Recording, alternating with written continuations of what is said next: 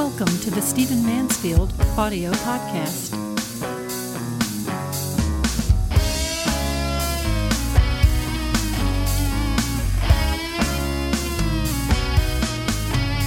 I want to talk to you in this podcast about speaking, writing, and reading. Really, I want to talk to you about the power of words.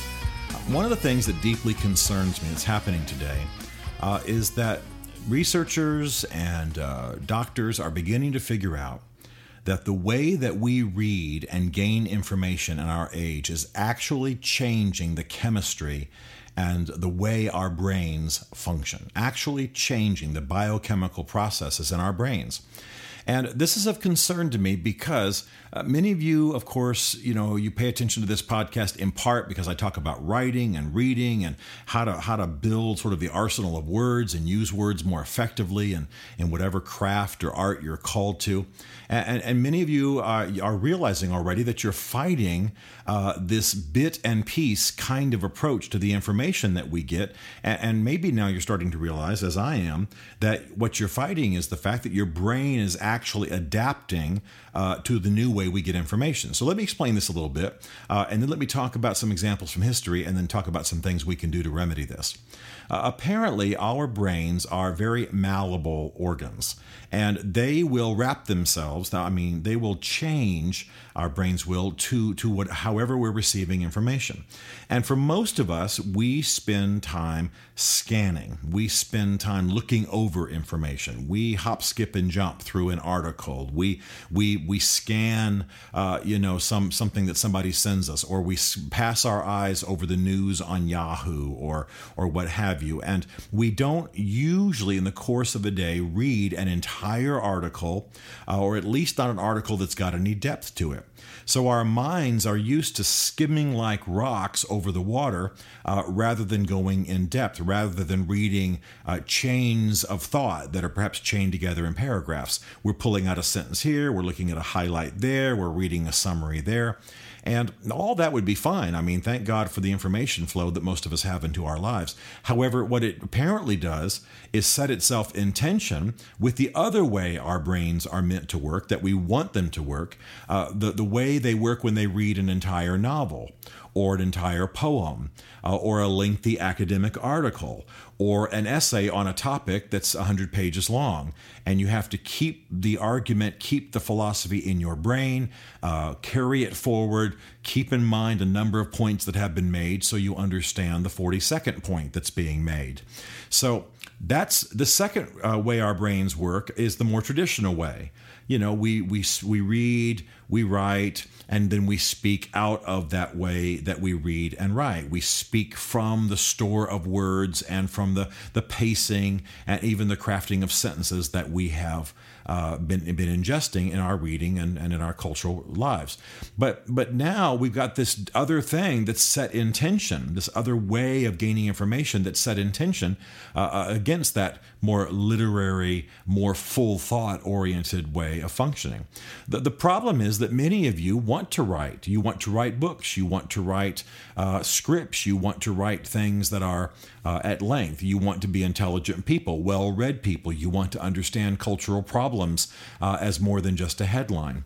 And what this means is that we're going to have to push back, in a sense, uh, against the conditioning of our brains by the way that we gain information. By the way, a great book uh, on this particular topic, and I'll just mention the title because the author's name is rather complex, but it's just simply called The Shallows, just like shallow water, The Shallows. And he goes into great length about how the biochemical makeup of our brains is actually adapting to the way that we gain information. Now, we're never going to move away from how this this newer way of getting information. I'm still going to read, uh, get my news on the internet more than anywhere else. I read lots of articles. I've talked before about uh, apps like Zite and Instapaper that I use at great length to digest information. And given how much I need to digest, no apology for the fact that I'm skimming and scanning all the time. But what I now want to be more uh, deliberate about um, is is this reading and specifically writing as it feeds my speaking. Some of you have listened to television interviews or watched Jay Leno go walkabout, and you cannot believe how stupid people can sound. I, I mean, I know that sounds insulting, but you cannot believe how thin people can sound.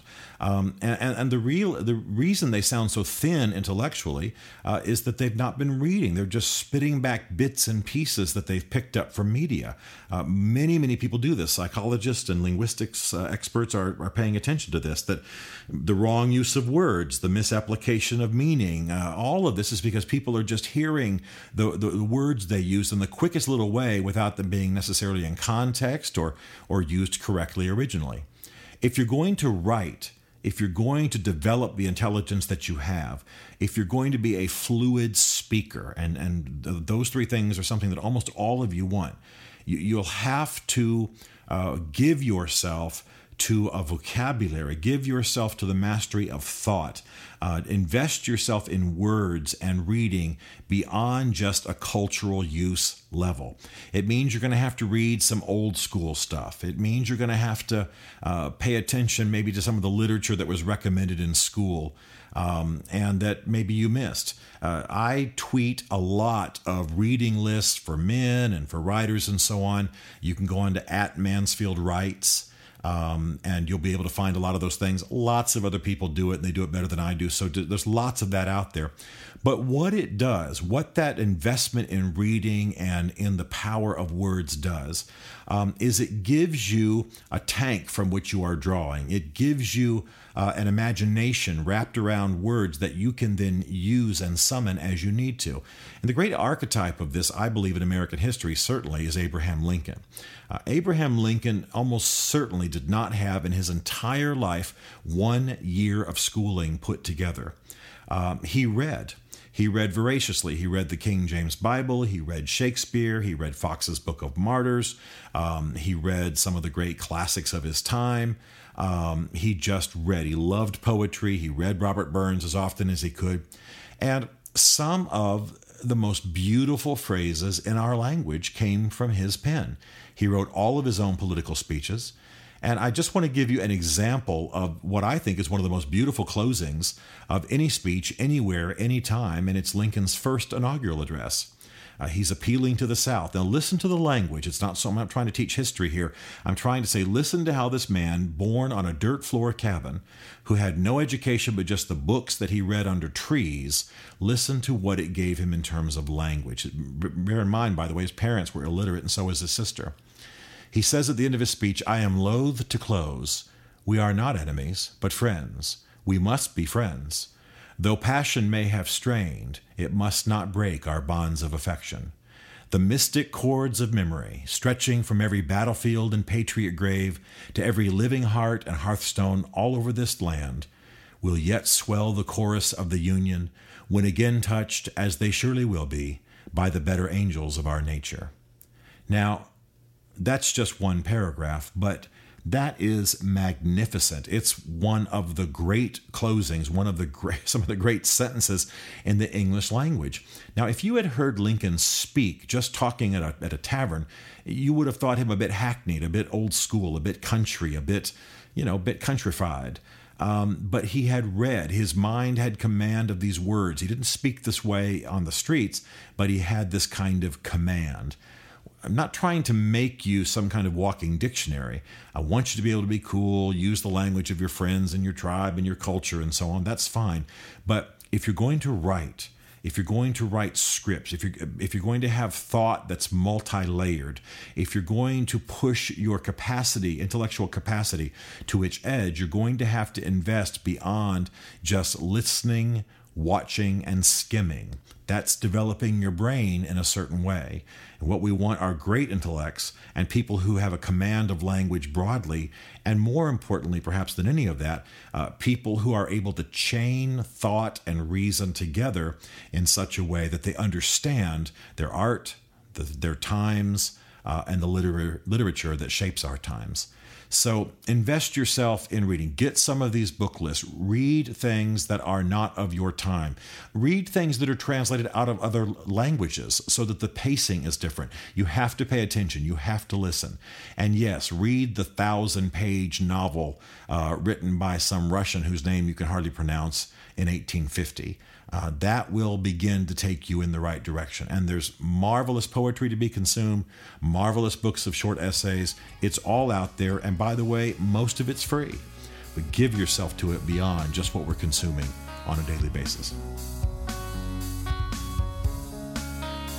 Stephen Mansfield is a New York Times best-selling author, a popular speaker, a frequent faith and culture commentator on CNN, Fox, and Huffington Post. His groundbreaking books on faith and society include The Faith of George W. Bush, The Faith of Barack Obama, The Search for God and Guinness, and Lincoln's Battle with God. You can learn more about Stephen at mansfieldgroup.com and connect with him on Facebook and on Twitter under the name Mansfield Writes. The Stephen Mansfield podcast is produced by Isaac Darnell, who also wrote, performed, and produced the Rockin' and Rollin' podcast theme song. This is a Chartwell Literary Group production.